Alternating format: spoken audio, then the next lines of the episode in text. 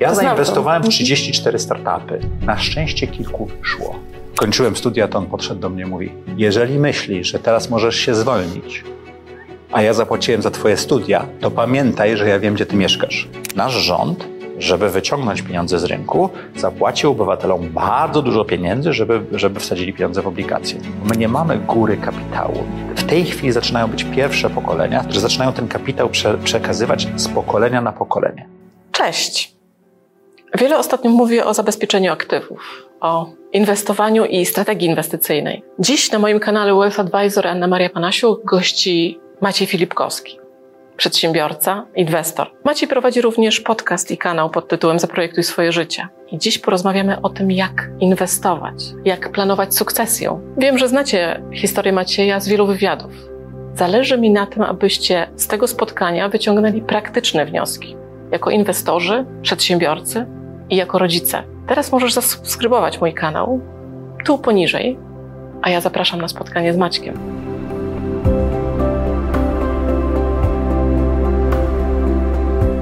Witaj, Cześć! Maciej Filipkowski, przedsiębiorca, Trochę też, inwestor. trochę też. Oglądałam Twój odcinek solo Trzy filary. Mhm. Wolność czy niezależność, bardziej? Niezależność. Ja bardziej wierzę w niezależność. Lubisz się uczyć Mhm. i to kontrybuować. Contribution, oddawanie. Oddawać. Oddawanie, Ja, ja bym to tak. nazwała dzielić się. Takie socjalistyczne, ja się w tych czasach wychowałam, więc nie do końca mi to dzielenie się pasuje, ale niech będzie. Przed chwilą rozmawialiśmy o wystarczy. Czy to Tak. czwarty filar? Nie, to jest, już miałem odcinek z Rafałem rozmawiałem w e, audycji Zaprojektuj swoje życie, kiedyś o tym słowie, no ale on potem poszedł jeszcze dalej, więc to pytanie, czy to słowo wystarczy, zawsze wystarcza. Ale rzeczywiście w ofie przed nagraniem e, rozmawialiśmy troszeczkę, że jak odkryje się to słowo, to życie staje się dużo prostsze. I o tym też dzisiaj będziemy rozmawiać. No mam taką nadzieję. Wracając do solówki, którą y, y, obejrzałam od deski do deski wczoraj wieczorem, Tą pierwszą, bo ja co roku mam solówkę. tą pierwszą, Mhm. wiesz, że też jestem z Gdańska? Mm, a skąd? Z Rzeszcza. Mm. Chodziłam do dwójki. A ja do trójki, no prawie tak samo dobre licea. Nie, no to polówka była zawsze marzeniem. Okej. No ja poszłam do dwójki. I e, również mieszkałam za granicą. Tylko w momencie, kiedy ty w 90 roku wyjeżdżałeś do Stanów, To ty wracałeś. to ja wracałam z Afryki. Mhm. Z Libii dokładnie. Mhm. I może od tego tematu zacznijmy. Powiedz, jakie wartości, jakie umiejętności dał ci wyjazd za granicę? Co ze sobą przywiozłeś i w czym ci jest łatwiej? Ja mieszkałem w pięciu krajach, a jakby liczyć komunistyczną i niekomunistyczną Polskę, to nawet w sześciu. Najtrudniejszą relokacją w moim życiu był powrót do Polski. Bo wydawało mi się, że to będzie, wrócę do siebie, będzie tak samo i to było największe zderzenie się ze ścianą kulturowe, wbrew pozorom, po prawie dekadzie w Stanach. Ja całe życie marzyłem o tym, żeby wyjechać. E, Pamiętam, jak e, miałem naście lat i dawali paszporty i można było do Berlina Zachodniego pojechać, to wsiadłem w taki autobus, co właśnie przez słup z Koszalin i tak dalej, i tak dalej, przez całą noc jechał, żeby pobyć jeden dzień w Berlinie. Ja pojechałem do Berlina po to, żeby pójść do McDonalda. Co w tej chwili jest abstrakcyjną rzeczą, ale jak człowiek oglądał te kasety VHS, to McDonald był tą oazą, nie wiem, wolności czy czegoś. Ja pojechałem, miałem te swoje Deutschmarki, poszedłem do McDonalda, poszedłem do Burger Kinga i stwierdziłem, że to taki McDonald's to trochę inny, nie? To takie śmieszne było. Pytanie było, co mi dał wyjazd, czy też wyjazdy. Tak, kiedy wróciłeś i zacząłeś zajmować się biznesem. Wiesz co, to ja nie, nie wróciłem i nie zacząłem zajmować się biznesem. Moja historia była trochę bardziej skomplikowana, bo mieszkałem w Stanach, nie wróciłem do Polski, zacząłem pracę w jednej firmie, w drugiej firmie, tak szukałem swojego miejsca. Nie do końca udawało mi się znaleźć taką robotę, jak chciałem. Nie do końca potrafiłem się dopasować.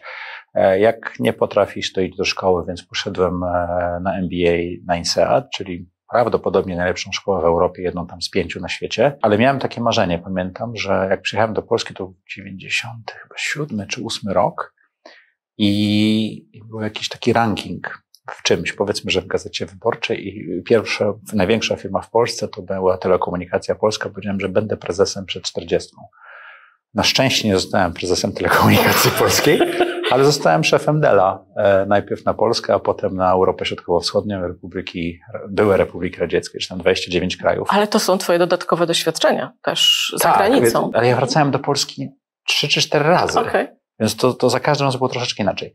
Za pierwszym razem, jak mi to dało, to po pierwsze miałem angielski, rozumiałem, jak się robi biznes, rozumiałem, co to jest dobry customer service, czy jak obsłużyć ludzi. Fatalnie mówiłem, pisałem po polsku, wbrew pozorom, pomimo 20 lat dobrej edukacji, to ten angielski z jakiegoś powodu przekrył te rzeczy. Miałem takie śmieszne rzeczy, że potrafiłem pewne rzeczy nazwać po polsku, a pewne rzeczy po angielsku, po angielsku. i nie potrafiłem do tej pory mi się myli popyt z podażą, a ja wiem, co to jest supply and demand, ale popyt z podażą nigdy nie pamiętam, która to jest część tych krzywych, nie? No bo nigdy nie uczyłem się tego tematu po polsku, zawsze tak, uczyłem tak, się tak. po angielsku. Więc edukacja w Stanach, studia w Stanach, um, praca w Stanach, um, bycie menadżerem w biznesie detalicznym, wokół elektroniki dało im bardzo dużo, bo dało im taki prosty wjazd. Nie? Ja moją pierwszą firmę założyłem w wieku chyba 16 lat, pierwszą taką spółkę i tak dalej, chyba z Oto miałem 18 lat, jak zakładałem, no ale potem wyjechaliśmy do Stanów, e, więc ta przedsiębiorczość u mnie umarła i zacząłem pracować dla innych. Ale pracować, kiedyś na lotnisku w Irlandii przeczytałem taką super książkę, mm, nie pamiętam tytułu, nie pamiętam autora, ale pierwszy rozdział był Fire Your Boss. Czyli wyrzuć swojego szefa z pracy, ty jesteś szefem. I efektywnie ja byłem przedsiębiorcą, solopreneurem, czyli jednoosobowym przedsiębiorcą pracującym w różnych korporacjach i tak bardzo łatwo 10-20% e, wzrostu e, dochodów e, było co roku, bo po prostu kombinowałem, zmieniając różne rzeczy. Więc dało mi to zupełnie inne patrzenie. Ja przyjechałem do Polski w czasie kryzysu, to się w Polsce nazywa kryzys rosyjski, to był dalekowschodni kryzys, czyli to był tam 98-9 rok i wszystko siadło, a do tej pory wszystko rosło. Nikt nie był przyzwyczajony, a ja przeszedłem recesję w Stanach, więc więc też rozumiałem, co się dzieje, łatwo mi było to zrobić. Po trzech latach pojechałem do Francji na studia i pomyślałem sobie, że zrobię te studia. Znowu? Tak, tak. Y, zrobię te studia i wrócę do Polski i wszystko cacy. No ale jak się zapisywałem na studia, to akcje firm internetowych rosły jak szalone. Jak poszedłem na studia, to już była musztarda po obiedzie. W Inseadzie w 2000 roku każdy absolwent miał 7 do 9 ofert pracy. W 2002, jak ja kończyłem, to tak co dziesiąty miał ofertę pracy. Taka drobna różnica. Ja miałem trzy, bo ja siadłem bardzo systematycznie ponad 100 rozmów rekrutacyjnych przeprowadziłem i tak dalej, to zrobiłem. Na sam koniec, przy tam 140 czy 150 rozmowie, przyszedł Dell, zaczęliśmy rozmawiać, ja już byłem obcykany. E, I powiedział, że owszem, bardzo chętnie je przyjmą do Szwajcarii. O, tak. No Przyjąłeś? Przyjąłem oczywiście ofertę. Znaczy w międzyczasie nie. Pracowałem dla polskiego przedsiębiorcy, bardzo znanego, bardzo wysoko na liście, jako osobisty executive assistant przez jakieś 2-3 tygodnie. To nie zadziałało. To była bardzo dobra lekcja. No i poszedłem do Dela, gdzie bardzo dużo rzeczy się nauczyłem. Pracowałem 11 lat w tej firmie. E, praktycznie cały mój warsztat y, menedżerski, przywódczy i przedsiębiorczy wyciągnąłem z, tych, z tej pracy i z poprzedniej, z tej ze Stanów, kiedy pracowałem w sklepie detalicznym, ale miałem swój własny PNL, czyli RZIS i musiałem pilnować, żeby ten biznes na koniec miał, wiesz, tą, tą, tą, tą najważniejsza linijka na dole się zgadzała. I tam na przykład nauczyłem się, y, co to znaczy zysk, marża i cash flow. W wieku 23 czy 4 lat byłem menadżerem. Dostałem swój pierwszy sklep i dostałem PNL. To Erzis się po polsku nazywa, jeśli dobrze ja pamiętam. Ja wolę chyba PNL. PNL ładniej brzmi, nie? Tak. No i tam było wszystko, tam pewnych kosztów nie było. I poszedłem do takich starych menadżerów, którzy tam 20 lat w tej firmie pracują i zapytałem się, jak na to patrzeć. I jeden mi powiedział, najlepszą rzecz na świecie. Słuchaj, baterie mają 50% marży. Wszystko, co musisz zrobić, to sprzedać dwa razy więcej baterii, niż masz kosztów pracowniczych. I tak robiłem. Po roku wylądowałem na Hawajach, na jakiejś super wycieczce, bo się okazało, że jestem tam drugim czy trzecim najlepszym sklepem z siedmiu tysięcy w Stanach, bo tak żeśmy zachachmęcili wszystko, że działało. Drugą rzecz, którą się nauczyłem e, w tej pierwszej pracy w życiu, to wartości inwestycji i wartości inwestycji w czasie, bo był taki szef, który był zresztą Litwinem i to było bardzo ciekawe, który zapłacił za moje studia, bo zanim zostałem menadżerem, to oni mi opłacili studia i tak dalej. Pamiętam, że jak um, kończyłem studia, to on podszedł do mnie i mówi, jeżeli myślisz, że teraz możesz się zwolnić, a ja zapłaciłem za twoje studia, to pamiętaj, że ja wiem, gdzie ty mieszkasz. A facet był tak o głowę większy ode mnie i ze 100 kilo więcej, więc wiesz, to było bardzo... Gdzie to było? W Stanach. On, on to oczywiście jako żart mówił, tak. ale mhm. wiesz, mrowienie pozostało. I on opowiadał kiedyś taką historię o swojej lodówce. On pracował w tej firmie 30 parę lat. Radiusza kiedyś rósł niesamowicie. Zaczął w latach 70. Y, tą historię opowiadał w połowie lat 90. i powiedział, że ma lodówkę za milion dolarów w swojej piwnicy. Okej, okay, co miał na myśli? Ile kosztowała twoja lodówka? Nie pamiętam. No, ale to nie był milion dolarów, nie? Bo pamiętała no, pewno. nie no, parę tysięcy. Wiesz co, jak zaczynał pracę, to jego żona go przekonała, żeby sprzedał trochę akcji szybko rosnącej firmy, jaką wtedy był Radio Shack, żeby kupić lodówkę. No więc sprzedał powiedzmy 100 akcji za, nie wiem, tysiąc dolarów. Nie, nie wiem, jakie, nie wiem, jakie to były sumy. On, on, dokładnie co do centa pamiętał wszystko, wycenę. No i kupili tą lodówkę. No i ta lodówka tam z nimi była. On robił karierę z e, pracownika na menadżera sklepu, z szefa regionu. On na koniec miał pod sobą New York, New Jersey, Connecticut i Vermont, chyba cztery stany. Więc taki gruba ryba. On tam był w top 20 osób w firmie wtedy. Potem wymienili tą lodówkę, ale on sobie ją zostawił, bo dla lodówka w tej chwili jest warta milion dwieście tam ileś tysięcy dolarów i on nie uważa, że powinien ją wyrzucać. Wtedy bardzo się nauczyłem, a propos wystarczy, że jeżeli będziemy konsumowali dzisiaj te pieniądze, a nie zainwestujemy ich, no to będziemy Będzie mieli lodówki za milion, za milion dolarów. Tak, tak? Więc ja lubię mieć... Yy... Mam taką lodówkę za milion złotych. Żartujesz? Mam taką lodówkę za milion złotych. To nie milion dolarów, ale to nieźle. Tak jest. Tak, bo można było coś zrobić. Więc parę razy sprzedałem za mhm. szybko, wiele razy sprzedałem za późno, ale ta historia ze mną została. A, y, I to był ten pierwszy powrót. Powrót po Szwajcarii był bardzo krótki, bo ja po Szwajcarii wylądowałem w Bratysławie. To też było bardzo ciekawe. Trzy lata pracowałem tam i prowadziłem firmę. Z Bratysławy obsługiwałem e, rynek niemiecki cały, potem szwajcarski, austriacki również. I pamiętam, że wróciłem w 2006 czy 2007 roku. To był mój chyba trzeci powrót do Polski. Już do zupełnie innego kraju i to było bardzo ciekawe, bo nauczyłem się siły networku, bo ja przez to, że pracowałem bardzo długo w jednej firmie, ale w wielu rynkach, w tym jednym z głównych rynków e, europejskich, to później jak wróciłem do Polski i potrzebowałem coś załatwić w centrali, Dell nie miał centrali per se, bo było bardzo zdecentralizowane biuro, ale potrzebowałem z kimś coś załatwić. Szybszą dostawę w fabryce, finansowanie dla nowego klienta i tak dalej. To ja znałem tych ludzi. Ja podnosiłem telefon, dzwoniłem, mówiłem, słuchaj, piliśmy piwo w Dublinie, czy w Cork, czy w Monachium, czy gdziekolwiek, i, a, a teraz potrzebuję takiej przysługi i to działało. Ten networking wtedy jeszcze nie był taki popularny i ja wtedy nauczyłem się, że to naprawdę działa, jeżeli to zbudujesz. Długa odpowiedź na krótkie pytanie. A powiem Ci, do czego zmierzało moje pytanie. Mhm. E, bo jesteśmy mocno obsadzeni czasami z biznesem w Polsce. Okej, okay, idziemy. Oj, to jest pułapka rynku średniego straszna. Idziemy globalnie, ale jednak mentalnie jesteśmy tutaj osadzeni w Polsce. Nie idziemy globalnie. Polscy przedsiębiorcy nie idą globalnie. Teraz idą. Teraz zaczynają od paru lat.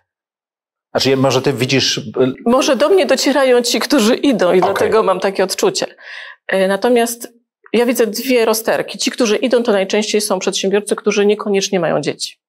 Natomiast mhm. ci, którzy te dzieci mają, zastanawiają się, czy to jest moment, bo córka jest w średniej szkole. Jak ty patrzysz jako rodzic i przedsiębiorca, i osoba doświadczona międzynarodowo, w jaki sposób zarządzić tym i w którym momencie te dzieci powinny Wiesz co, wychodzić za granicę? Mie- dzieci mieszkały za granicą e, na poziomie tam zerówki i, i pierwszych klas. Nie? I szczerze mówiąc, po pierwsze, warto, żeby nasze dzieci uczyły się języków od razu.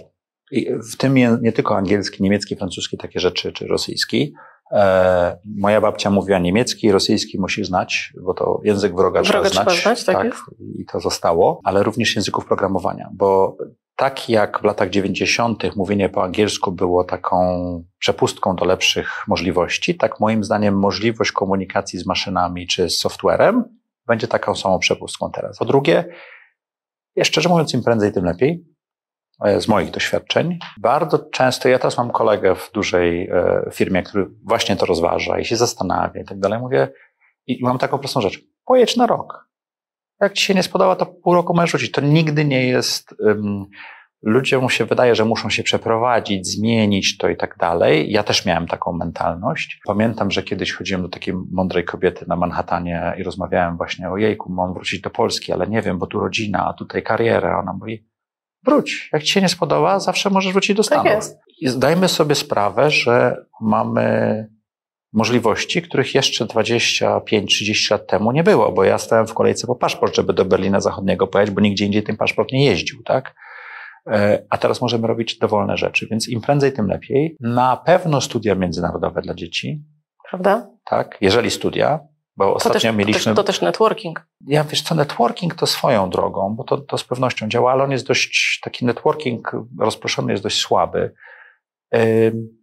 To jest y, inne spojrzenie na świat. Zobaczenie, że on jest wbrew pozorom mniejszy niż nam się wydaje. Zobaczenie, że y, centrum Europy i centrum świata nie jest pod łodzią. E, szczególnie świata. Chociaż wszystkim nam się wydaje, że geograficzne centrum Europy i tak dalej. Może tak, ale są różne pomysły na życie. Zupełnie inaczej żyje się w Stanach, zupełnie inaczej żyje się w zachodniej Europie, chociaż bardzo podobnie, ale zupełnie inaczej żyje się w Afryce czy w Azji. Zupełnie inaczej żyje się w Australii. Jeżeli gdziekolwiek miałbym w tej chwili mieszkać, to prawdopodobnie Australia. Tak? Bo to jest dla mnie najlepsze połączenie wolności amerykańskiej bez jego bałaganu i porządku europejskiego bez jej administracji. A wiesz, co mówią e, e, ludzie z Australii? Że chcieliby w Europie mieszkać. Kanada. Albo. Teraz to tylko Kanada. Tak, A co jest- mówią ludzie z Kanady? Wracają do Polski. Wiesz, no, z tą trawą to jest dobre przysłowie, Tak. nie? Tak. Z tą trawą to jest dobre przysłowie. Ale ja śmiem twierdzić, że tutaj są niesamowite możliwości, relatywnie niskie podatki, skomplikowany system, ale niskie podatki i bardzo przedsiębiorczy naród, który sam za uszy musiał się wydźwignąć z pewnych rzeczy. Nie dostaliśmy planu Marszala, nie dostaliśmy wielu rzeczy i musimy to zrobić, a jesteśmy tam, gdzie jesteśmy. Teraz to troszeczkę skręca w złą stronę. Zobaczmy, czy nam się uda zawrócić z tego zakrętu. E, mo- model węgierski jest fatalny. E, Nie chciałbym, żebyśmy go tutaj powtarzali, ale nieposiadanie dochodów międzynarodowych we własnej firmie jest niepotrzebnym podnoszeniem ryzyka dla tej firmy. Nieposiadanie edukacji międzynarodowej dla swoich dzieci jest niepotrzebnym zamykaniem drzwi. No właśnie, porozmawiajmy o dywersyfikacji. E, Dzieci czy. czy... E, nie, inwestycji. inwestycji. Dobrze. Zacząłeś mówić o y, dochodach zagranicznych, tak? Mhm. Wydaje mi się też kwestia inwestycji posiadanych w Polsce i za granicą, ulokowania części majątku za granicą jest niezmiernie istotna w dzisiejszych czasach. Jakbyś mógł w ogóle powiedzieć o tej obecnej sytuacji i w zakresie dywersyfikacji, inflacji, gdzie jesteśmy? Przepraszam Państwa, to będzie trzygodzinny odcinek. Mhm. A teraz na poważnie. Jesteśmy w bardzo ciekawym momencie geopolitycznym i demokratycznym na świecie.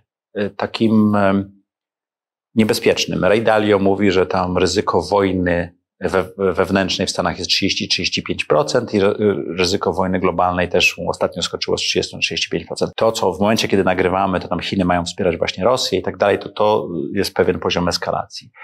I można by się zastanowić, używając historii, czy Ukraina to jest tak jak wojna e, w Hiszpanii e, przed II wojną światową, czy to już jest początek. Nie wiemy tego, nie będziemy wiedzieli, aż nie, nie będziemy mogli spojrzeć do tyłu, ale to podnosi pewne ryzyka geograficzne, geopolityczne i tak. Przez to, że przede wszystkim Stany Zjednoczone, ale Zachód przestał ślepo wierzyć w Chiny i wyciąga w pewnym sensie pewne e, aspekty produkcji z Chin, będziemy mieli bardzo wysoką inflację. I będziemy mieli tą wysoką inflację prawdopodobnie przez dekadę. Nie mówię o inflacji na złotówce, bo to jest jeszcze bardziej skomplikowane, tak? Bo to jest mała waluta. Dlaczego która- uważasz, że przez dekadę? no bo żeby przenieść fabrykę czegokolwiek z Chin do Meksyku, czy do Kanady, czy do Stanów, Czy do Europy? czy do, czy do Europy, no, no fabrykę się nie buduje w trzy tygodnie. Mhm. Fabrykę bardzo często nie buduje się w trzy lata, szczególnie w wysokich technologiach, tak? E, Linię montażową Dela zmontowaliśmy chyba w, tam w 18 miesięcy czy 20 miesięcy, to się da zrobić, ale wbrew pozorom zajęło kolejne 3 lata, żeby w Łodzi nauczyli się pracować z taką wydajnością, żeby fabrykę w Irlandii można było zamknąć, tak? Czyli to jest 5 lat. Więc trzeba podjąć decyzję inwestycyjną, poszukać miejsca, zbudować, przenieść technologię i tak dalej. To jest koszt, który firma musi podnieść, więc koszty firmy idą do góry. Jednocześnie importuje z rynków, które są coraz bardziej mm, nieprzyjazne. Więc tam też koszty idą do góry. Koszty transportu strasznie wzrosły. To koszty transportu to jest naj, mała To rzecz. zależy. To zależy. Ale masz drugą rzecz, która się dokłada, pieniędzy będzie mniej. Pomimo tego, że wszyscy y, drukują w tej chwili pieniądze, to przez to, że y, baby boomerzy dochodzą do takiego wieku, że już nie będą inwestowali w wyższe ryzyko, ty, wyższe ryzyko typu startupy, VC i tak dalej. Mówię bardziej o Zachodzie niż Polsce, bo Polska jest troszeczkę inna. To oni będą przenosili swoje inwestycje y, w T-bills, czyli y, amerykańskie obligacje, czy niemieckie obligacje, europejskie obligacje, w te miejsca, które będą mieli w pewnym sensie zapewniony dochód przez resztę swojej emerytury, czyli z giełdy albo z bardziej ryzykownych inwestycji będą przenosili te rzeczy. Bezpieczniejsze. I do momentu, kiedy ja jestem Gen Xem, Gen Xi są małą e, generacją, więc my nie zrobimy różnicy. Do momentu, kiedy, kiedy milenialsi, czyli dzieci baby boomerów, nie będą mieli 40 kilku lat i, czy tam 50 lat i nie zaczną mocno oszczędzać, bo ich dzieci wyjdą już e, i, i tak dalej, to mamy taką przerwę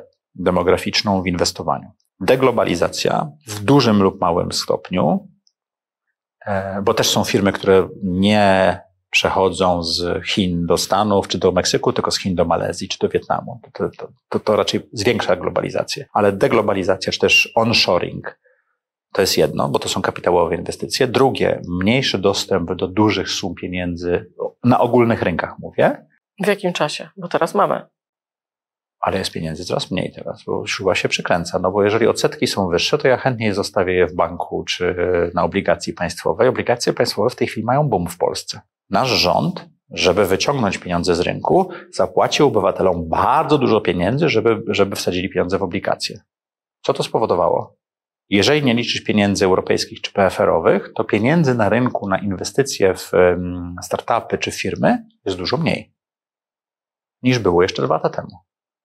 Ja osobiście tego nie odczuwam, ale rozumiem. Bo Polska jest dość specyficzna, bo słuchaj, nie, nie wiem, czy czytałaś Prześnioną rewolucję. Jest niesamowita książka, która tłumaczy, co się stało w Polsce między 39 a 89 rokiem. Efektywnie wszystkie nasze elity, yy, intelektualne, finansowe, ziemskie, zostały y, wyeliminowane. Najpierw przez Gestapo, SS, potem przez NKWD, a potem przez nas samych.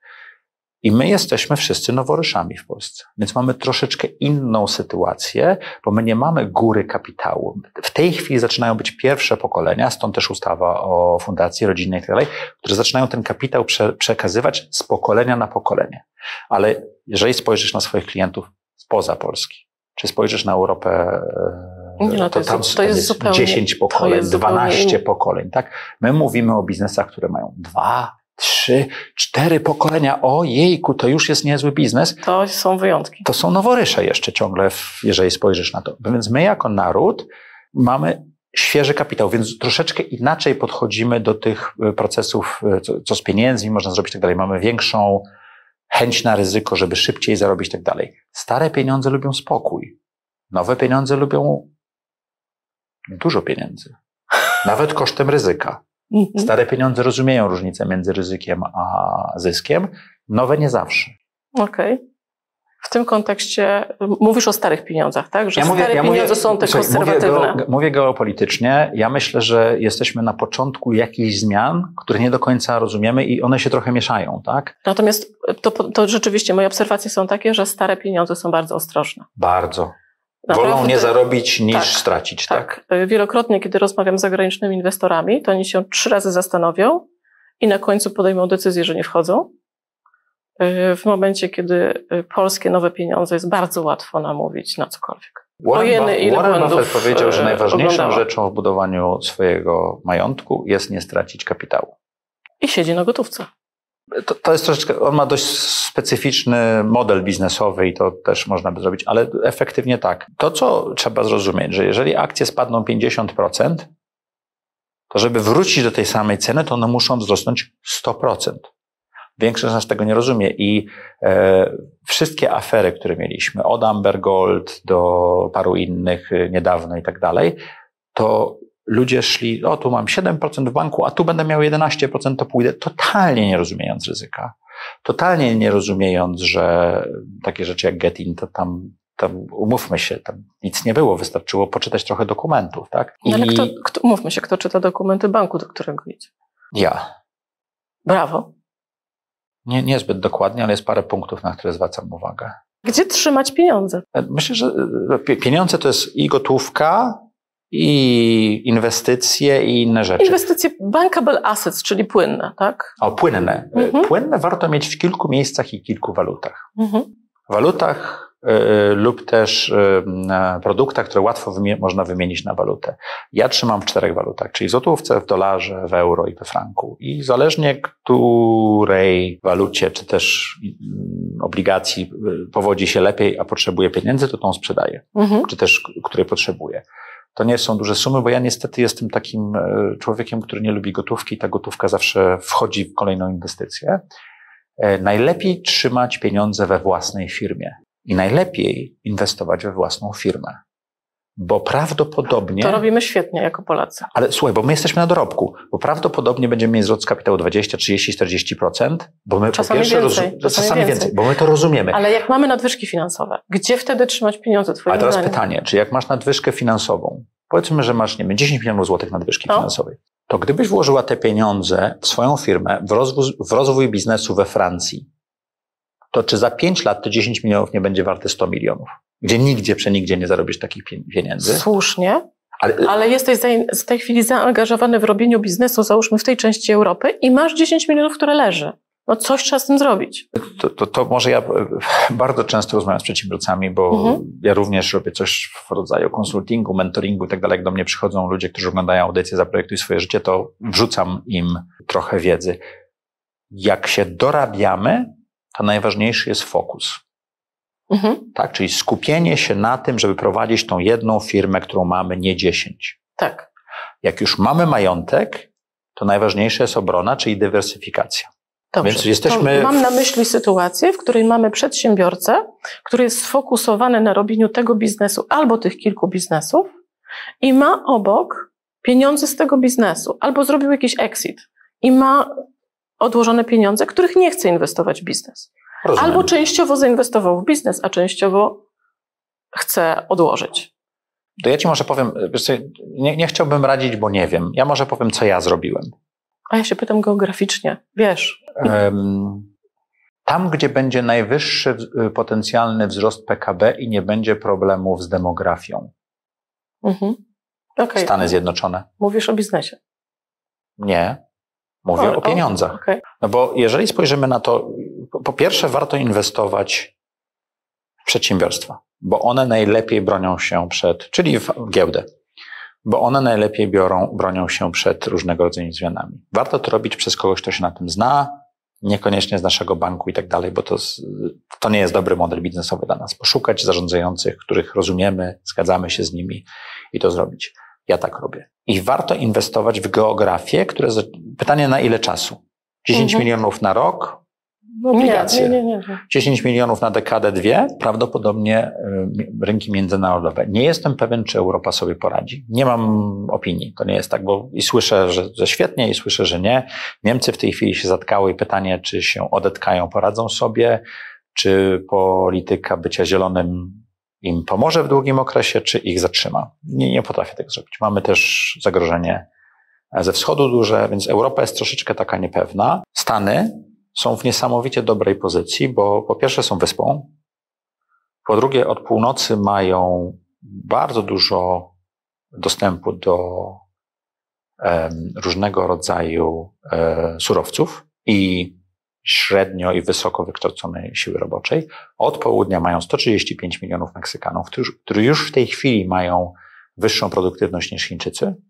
To jest trochę za mało, bo Chińczyków jednak było więcej, ale to robotyzacja i tak dalej. No i w Stanach masz bardzo wysoko wykształconą e, siłę roboczą, więc prawdopodobnie na, na takiej perspektywie 10-20 lat jest dobre. Problem jest taki, że Stany w tej chwili są w takim miejscu, że mocno się socjalnie, socjalnie społecznie rozjechały, że masz bardzo, bardzo bogatych ludzi i nie do końca e, ludzi, którzy żyją na skraju ubóstwa non-stop. Aczkolwiek to, co się dzieje przez ostatnie, od pandemii, to przez to, że jest chroniczny brak siły roboczej, to największe podwyżki dostaje ta najniższa e, strefa, więc oni e, dogoniają e, klasę średnią dość szybko, która ubożeje w Stanach również. Ale generalnie jakbyś spojrzała na to, co się dzieje, to, to są raczej Stany Zjednoczone. Możemy inwestować. Ja tutaj to uzupełniła troszeczkę. Mówisz o gospodarce. Ja mówię o moich pieniądzach. O pieniądzach i, i nawiązujesz do kondycji gospodarczej. Praktycznie ja bym to jeszcze uzupełniła o jeden element. Dlatego, że wchodząc na konkretny rynek, robisz to za pośrednictwem partnerów w postaci instytucji finansowych. Warto je I to- dobrze dobrać. I to jest raz, a dwa, i nie powinien to być polski bank. No bo wtedy jesteś na polskim prawie. I jeszcze jesteś w polskiej, jeszcze jesteś jesteś w złotówce, Tak. tak? Więc to jest paradoks, bo ludzie inwestują czasami w ten sposób w Stanach. Chodzi o to, żeby dobrać dobrego partnera, który za granicą zainwestuje twoje pieniądze w Stanach. I to zagranica nie musi być w Stanach, może być w Europie. Tak jest. Tak? Yy, I tam z uwagi na opodatkowanie inwestycji w Stanach, to też warto, żeby oni wytłumaczyli, jaką mają strukturę podatkową, jak się z podatkami rozliczają w Stanach, bo to może zwiększyć lub zmniejszyć nasz zwrot. Ty się pewno na tym lepiej znasz na dobieraniu. Ja szukam bardzo mądrych ludzi i zazwyczaj obserwuję ich około dwóch, trzech lat, zanim im dam pieniądze. Patrzę, w co inwestują, próbuję Świetnie. zrozumieć. Jak to robisz? Kiedyś piłem wino, teraz piję kawę z nimi regularnie, rozmawiam, zastanawiam się, pytam, jakie mają zwroty, pytam się, w co zainwestowali, dlaczego. Mówisz o y, zarządzających, Zarządzających. funduszami? Za- Zarządzających. To są ludzie, których ja znam. To są ludzie, którzy słuchają mojej audycji albo znajomi i tak dalej. Zakładają fundusze czy w Luksemburgu, czy, czy w innych y, miejscach. No i rozmawiam z nimi. Jak już ich poznam i wydaje mi się, że jest ok, to siadam z nimi, zastanawiam się, wytłumaczcie mi dokładnie, bo ja chyba rozumiem, co wy planujecie zrobić. Jaką macie strukturę, jak będę chroniony. I na to poświęcam 3-4 miesiące. Ostatnio dostałem taki tom, jak kiedyś były połowa książki telefonicznej. No i siedzę i sobie to czytam. To nie jest przyjemna lektura, ale próbuję to zrozumieć. I jak wydaje mi się, że rozumiem, to daję trochę pieniędzy. Szapowa. Super. Nie, ale wiesz, ja już miliony straciłem na szybkich inwestycjach. Ja już się nauczyłem, bo Y Combinator zrobił taki myk, że musisz dzisiaj zainwestować, bo jutro będzie drożej. Tak. I ja w to wchodziłem, bo myślałem, że tak będzie. Ja to. zainwestowałem w Mhm. 34 startupy. Na szczęście kilku wyszło.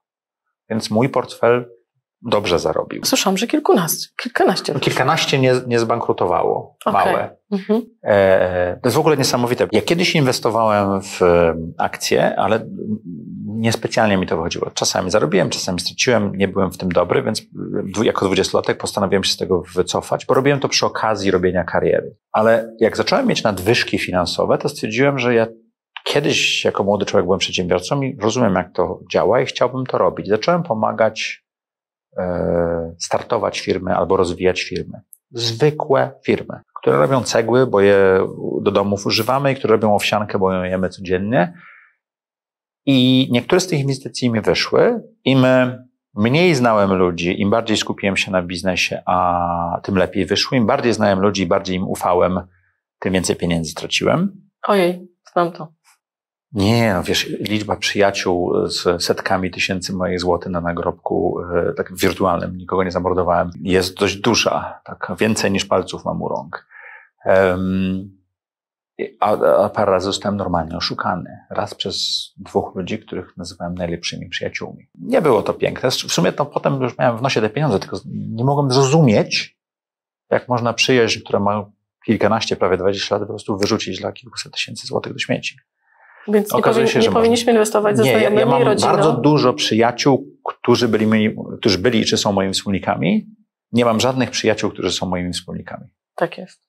bo przestali być przyjaciółmi albo nie zostali wspólnikami. I co się okazuje? Takie firmy, jeżeli w nie inwestujesz, które produkują cegły i owsiankę, robią jedną niesamowicie fajną rzecz. Powiedz. Produkują cash. Produkują dywidendę. I nie ma znaczenia, że ona ci rośnie jak w startupach i kiedyś może sprzedasz, tylko ona ci rośnie dużo wolniej, ale wyrzuca ci dywidendę. I nagle masz gotówkę. I e, jest taka książka, którą kiedyś przeczytałem jako bardzo młody człowiek przed trzydziestką, e, Bogaty ojciec, biedny ojciec, gdzie jest mówione o tym, że musisz pamiętać o tym, że jak pracujesz we własnej firmie, czy gdzie indziej, to pracujesz na to, żeby co miesiąc się posklejało, że- żeby cashflow się skleił, czy jak masz pensję. Ale w pewnym momencie tych pieniędzy możesz mieć więcej niż masz wydatków. I tutaj wchodzi słowo wystarczy, bo to zarówno dużo pieniędzy trzeba zarobić, jak i yy, troszeczkę zarządzić tym, ile wydajesz pieniędzy. I jeżeli to jesteś w stanie zrobić, to w pewnym momencie nie musisz, nie musisz pracować. I mi to się zdarzyło około 2011 roku. A ja stwierdziłem, że mój dochód pasywny pokrywał 80-90% moich wydatków. oprócz tego, co zarabiałem. Tak mówię, wow, jeszcze poczekałem rok i było świetnie. Powiedziałem, dobra, skończyłem. Wtedy się okazała też dość niesamowita rzecz. Ja się najnormalniej siebie przestraszyłem. Bo ja byłem szefem Dela na 29 krajów. Czyli musiałeś jeszcze poukładać w głowie, tak? tak nie byłeś przyszedł po Samsung, gotowy. dał mi ofertę na wiceprezesa i, i żebym... I wróciłeś. I po, pobiegłem, wiesz, pocałowałem w pierścień, że to spoko. Wytrzymałem tam 2,5 roku, ale mentalnie nie byłem gotowy, bo w ogóle kolejna niesamowita książka, która wyszła niedawno. Jezu, jak ja bym chciał, żebym ja ją przeczytał, jak miałem 20 lat. E, wszystkim moim dzieciom kupiłem. Psychologia pie, pieniądza. Psychology of Money. E, to jest książka, która tłumaczy właśnie to, co powiedziałem.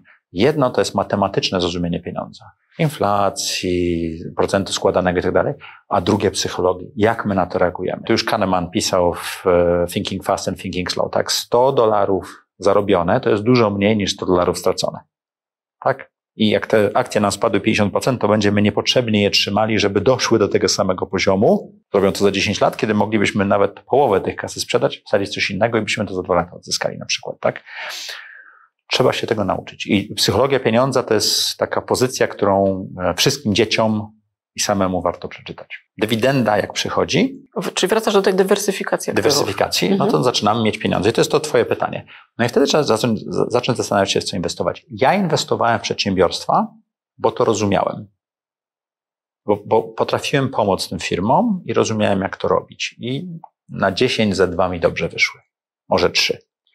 Na tyle dobrze, że, że to wszystko działa. Potem stwierdziłem, że chcę pomóc startupom, bo to zrobiło się takie modne. Tutaj te, ta statystyka jest trochę gorsza. E, nie ma żadnej dywidendy, więc długo czekasz. Ja myślałem, że za 3-4 lata wsadzę dużo pieniędzy, I wyjmiesz? za 4 lata, 3-4 lata wyjmę. To jest 10-15 lat. Statystyka 1 na 10 wyszła, czy nie?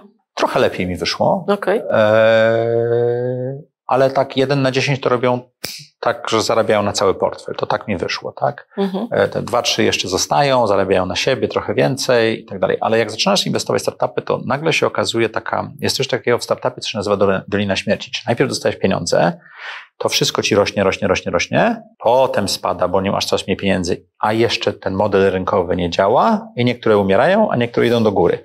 Jak masz te firmy w Dolinie Śmierci, ja popełniłem niesamowity błąd, zainwestowałem chyba w 17, 14 czy 17, 17 startupów w półtora roku. I nie miałeś pieniędzy, żeby wspomóc? To raz, dwa, one wszystkie zaczynały zdychać. Okej. I nagle patrzysz na swój portfel i mówisz, Boże, co ja zrobiłem z moją kasą?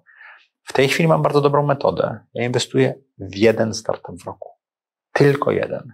Bo ja mogę mu poświęcić rok czasu, mogę pomóc zespołowi ruszyć. Na bardzo wczesnym stanie, e, stadium to robię, dzięki czemu uzyskuję nierynkowe wyceny dla siebie, ale mogę też wpłynąć na kształt firmy, dobrać inwestorów i tak dalej. Na trzy, cztery firmy, które tak zrobiłem, wszystkie bardzo dobrze się mają. Jeszcze jest, cztery lata to jeszcze, jeszcze du- dużo, ale całkiem Zostawiasz sobie kontrolę? yy, do jakiegoś czasu e, zostawiam sobie możliwość dokupowania, żeby mieć tą kontrolę. Okej. Mam stanowisko w Radzie Nadzorczej, mam taką karteczkę papieru, którą mówię, to jest cena, za którą Maciej Filipkowski wejdzie do waszego projektu. Okej. I, I patrzysz, w którym momencie możesz chłopakom dać wolną rękę. Od razu daję im wolną rękę, bo ja No, nie chcę Ale pracować w tej firmie. zabezpieczasz się, jeśli chodzi o pakiet kontrolny, Nie, ja biorę 10%. z możliwością do kupienia. Nie, z możliwością. W startupach jest troszeczkę Okej. inaczej niż w firmach. Nie możesz wziąć za dużo, bo potrzebujesz mieć bardzo zmotywowanych fonderów. W No firmie tak. chcesz mieć No. pakiet kontrolny albo rozumieć to. Ale to, czego się nauczyłem w firmach i w startupach, to bardzo dobrze dobieram e, tych liderów, tych prezesów, któ- bo, bo ja chcę z nimi długo pracować.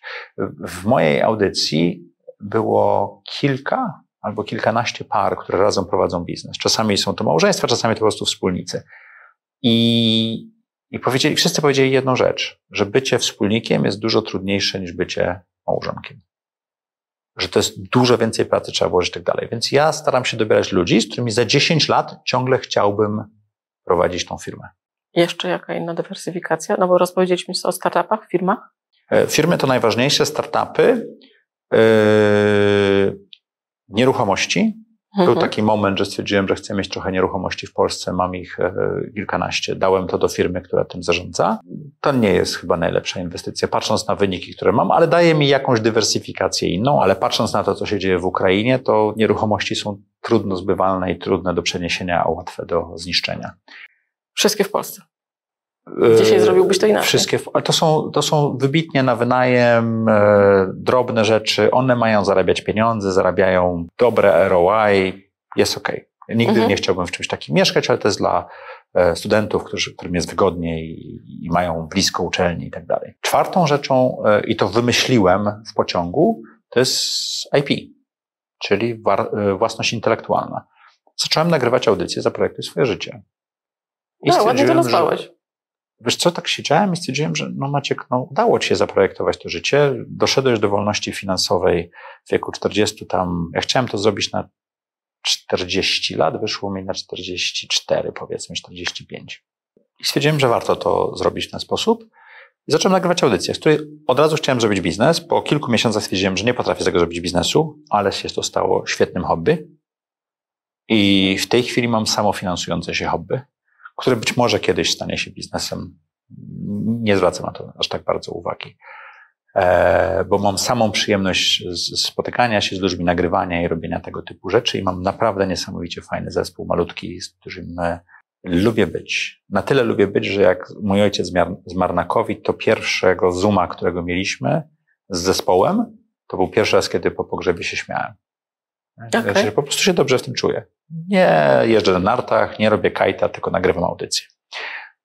Ale zastanawiam się, jak z tego biznesu, który stał się hobby, zrobić aset, który będzie generował coś. I tutaj wokół własności intelektualnej i tak dalej. Nie wymyśliłem, jak to zrobić, będę wymyślał. I to są takie cztery, które sam stworzyłem, a w tej chwili, chyba z uwagi na mój wiek, bo posiadanie tylu firm powoduje, że to jest bardzo trudny portfel do zarządzania. Przekazanie go do następnego pokolenia gwarantuje jakąś katastrofę. Bardzo, bardzo, bardzo dobre Nie, nie, bo masz, tu masz taką umowę, tu masz taką umowę, tu masz to, tu masz takie opcje. To ktoś musi to rozumieć. Chyba jestem jedyną osobą No na to się, świecie. to się opiera na tobie, prawda? Na twoich Tak. kompetencjach. Więc to, co w tej chwili robię, to większość exitów czy większość rzeczy, które robię, przerzucam właśnie na, do, na rynki międzynarodowe, regulowane przez ludzi, którzy tym zarządzają. I wtedy będę miał dwa, trzy wehikuły, które inwestują jeden w technologię, drugi w takie market opportunities, a trzeci prawdopodobnie w coś super bezpiecznego typu rate w Stanach i tak dalej. Jeszcze nie wymyśliłem, co ten trze- trze- trzeci będzie robił. I efektywnie będę zmniejszał ten po- portfel mm, rozproszony i skupiał go w ten sposób, żeby następne pokolenie miało Mogło łatwiejszą rzecz. rzecz nie? Trosze, troszeczkę pomoże Fundacja Rodzinna.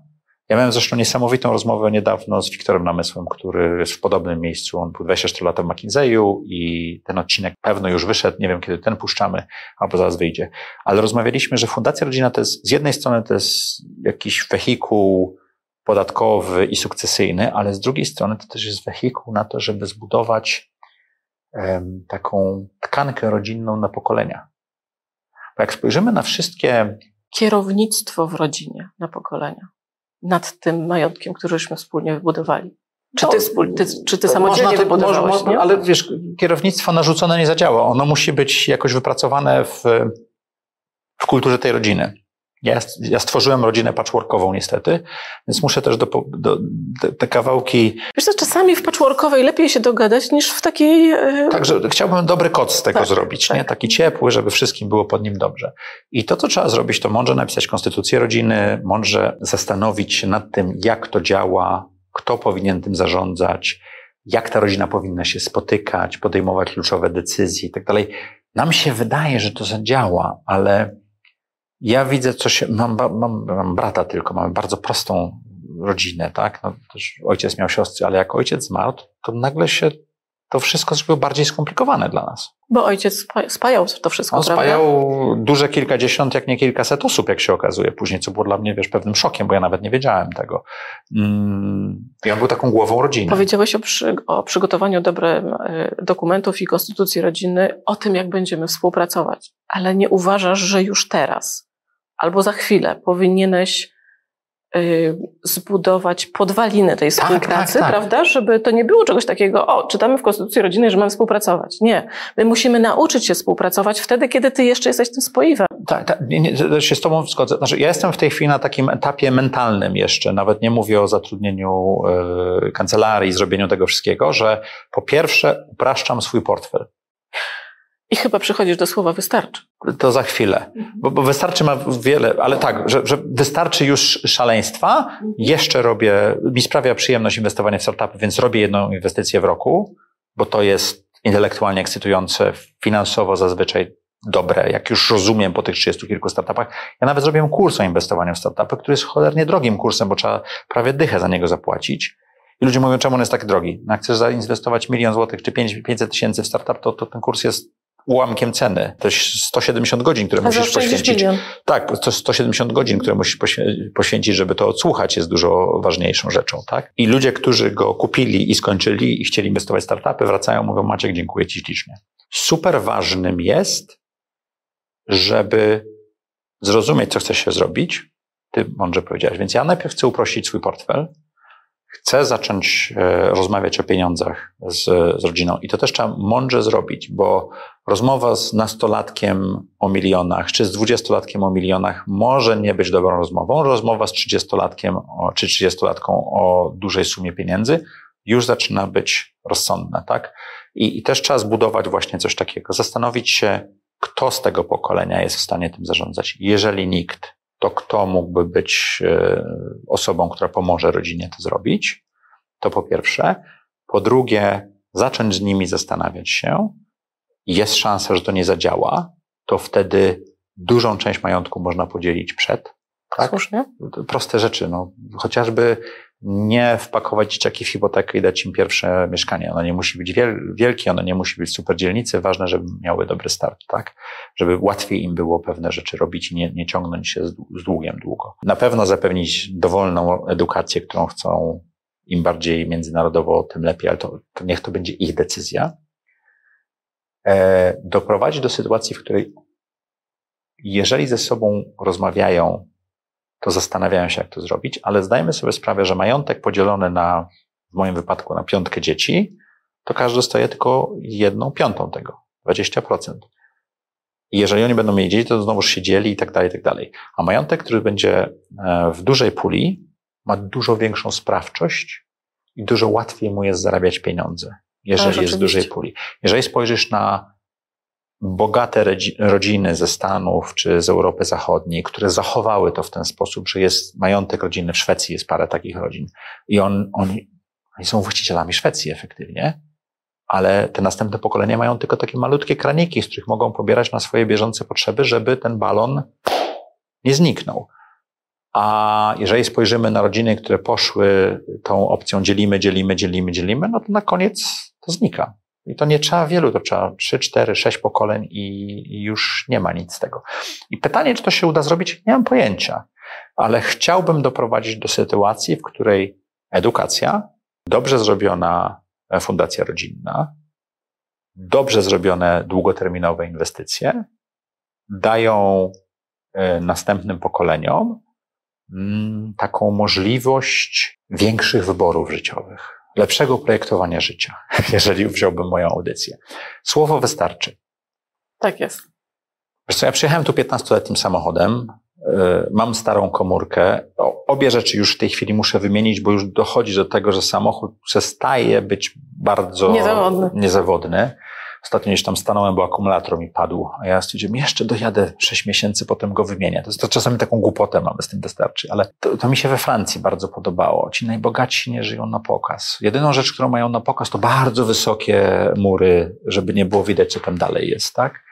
Nie jeżdżą Rolls Royce'ami, nie robią tego wszystkiego.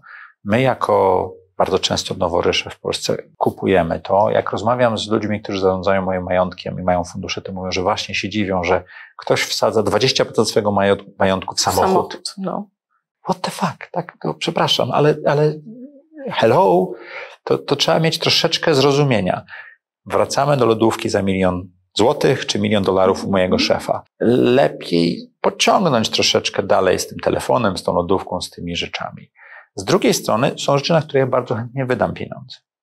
No, Mieszkam w centrum? Warszawy, dosłownie w centrum, mam 200 metrów do Palmy, w bardzo ładnym miejscu z widokiem na park, Mhm. relatywnie dużym mieszkaniu.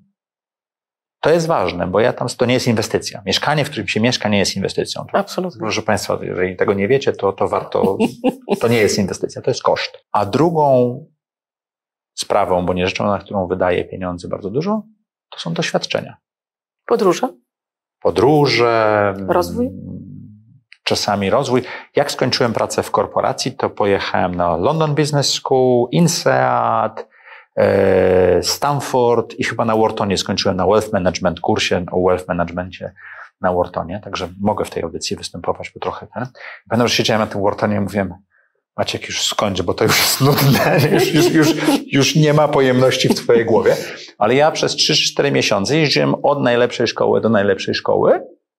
Zrobiłem sobie mm, e, relacyjny kurs dla non-executive directors, czyli członków rad nadzorczych na ISAD-zie. Zrobiłem świetny kurs o przedsiębiorczości na London Business School. Byłem na takim kurso spotkaniach, bo tam i w Facebooku i w Google byliśmy parę dni na warsztatach e, na Stanfordzie. No i zrobiłem ten wealth management, tak siadłem i potem stwierdziłem, że ja tam mogłem być szoferem tych wszystkich osób, co przyszli na ten kurs autentycznie.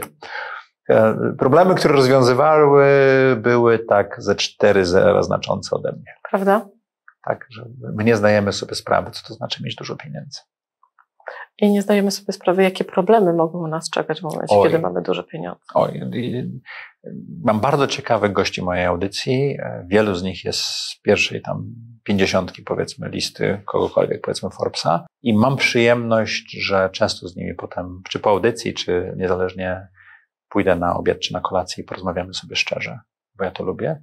To jest trudne. To jest czasami bardzo trudne i czasami bardzo smutne, Tak, kiedy się do tego dobrze nie przygotujemy. tak. Dlatego szapoba, że zaprojektowałeś swoje życie, teraz czas na zaprojektowanie sukcesu.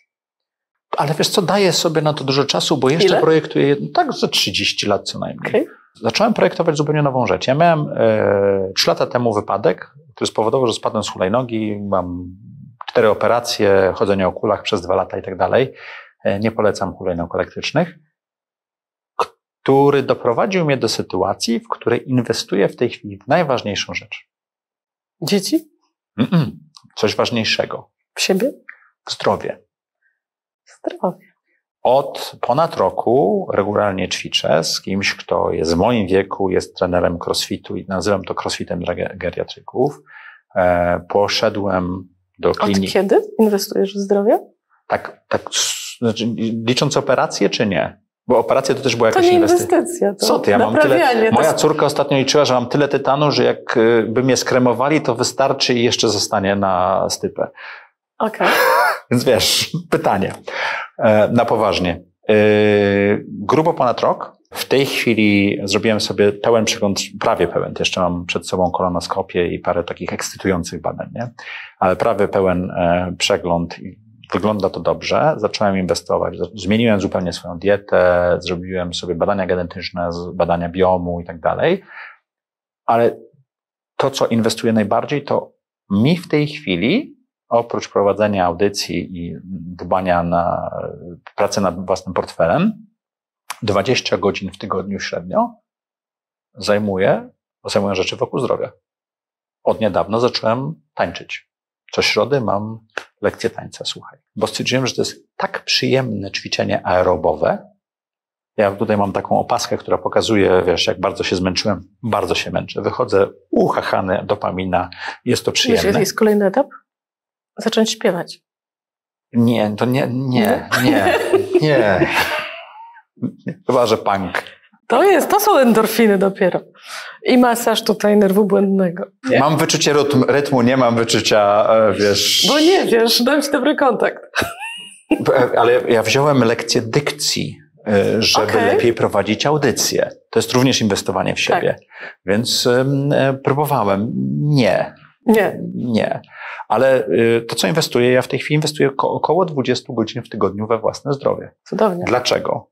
Dlatego, że żeby dobrze zrobić sukcesję, potrzeba czasu. Dokładnie. Dlatego, że żeby godnie się zestarzeć, potrzeba dużo pracy w to włożyć. I musisz być zdrowy. I to się znowu, to wychodzi nam słowo wystarczy. Tak, No wystarczy bo tego trzeba mieć na to czas, prawda? I się trzeba sobą zaopiekować. Powiedz mi, czy to dobrze że zaczęłaś to robić teraz? Czy myślisz czasami o tym, że powinieneś robić to wcześniej? No to tak z tym drzewem, nie? Wiesz, kiedy, był kiedy jest najlepszy czas zasadzenia drzewo? 40 lat temu. A drugi najlepszy czas? Dziś. Okay. Więc ja zacząłem dziś. E, zacząłem, kiedy zacząłem. E, mam 50 kilka lat bardzo złych, ba, ba, bardzo złych praktyk dotyczących Zdrowia? zdrowia. Zdrowia, Mhm. jedzenia, rusza, ruszania, alkoholu, e, reszty tablicy Mendelejewa. Także, mm, a można zrobić coś takiego. Efekty nie są natychmiastowe. Efekty są bardzo drobne. Czuję się rewelacyjnie Prawda? czuję się rewelacyjnie. Ja nie byłem w stanie e, wejść trzech stopni, a w tej chwili mogę wejść kilkanaście pięter i nie mam zadyszkę, ale jestem w stanie to zrobić. Nie myślałam, że będziemy dzisiaj o zdrowiu rozmawiać. Ale słuchaj, to jest najważniejsza inwestycja, którą możemy zrobić. Nie, słuchajcie, przepraszam, drodzy przedsiębiorcy i wszyscy inni, którzy słuchacie, jeżeli nie spędzacie z 10 godzin w tygodniu na swoim zdrowiu, to wszystko, co robicie, nie ma sensu. Zgodzisz Wow. się ze mną? Absolutnie. Ty masz tutaj e, piękny pałac, piękną posiadłość, która wymusza na ciebie pewien ruch. Kiedyś policzyłam, żeby zrobić sobie herbatę, muszę zrobić 20 kroków w kuchni. COVID nas trochę zamknął i tak dalej, teraz wychodzimy, dużo rzeczy się zadziało, ale ja nawet patrzę po swoim patrzeniu na świat, na inwestycje, tym, co się dzieje. Ćwiczenia siłowe podniosły naturalnie mój testosteron. E, Moja dopamina jest prawdopodobnie super wysoka. Nie przeginam, nie potrzebuję biec 17 ultramaratonów tego typu rzeczy. Nawet nie, nie wiem, czy byłbym w stanie, bo też można przegiąć drugą stronę. Tak jest. Wtedy- coś się zastępuje. Ja po prostu mam z tego frajdę.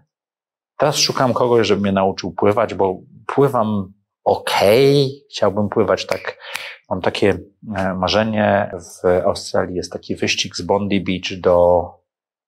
No i zapomniałem to drugie miejsce. To jest Okej, chyba Chcesz cztery. powiedzieć, że chcesz pływać, biec, tak? Nie, nie, nie, nie, nie. Ja, ja chcę przepłynąć te cztery mile po oceanie z jakimiś kilkoma tysiącami wariatów, tylko dlatego, żeby to zrobić raz w Okej. życiu. Wow. Biegać nie mogę, maratonu w Nowym Jorku nie przebiegnę prawdopodobnie, ale byłoby fajnie to zrobić, nie? Może kiedyś mój ortopeda się zgodzi.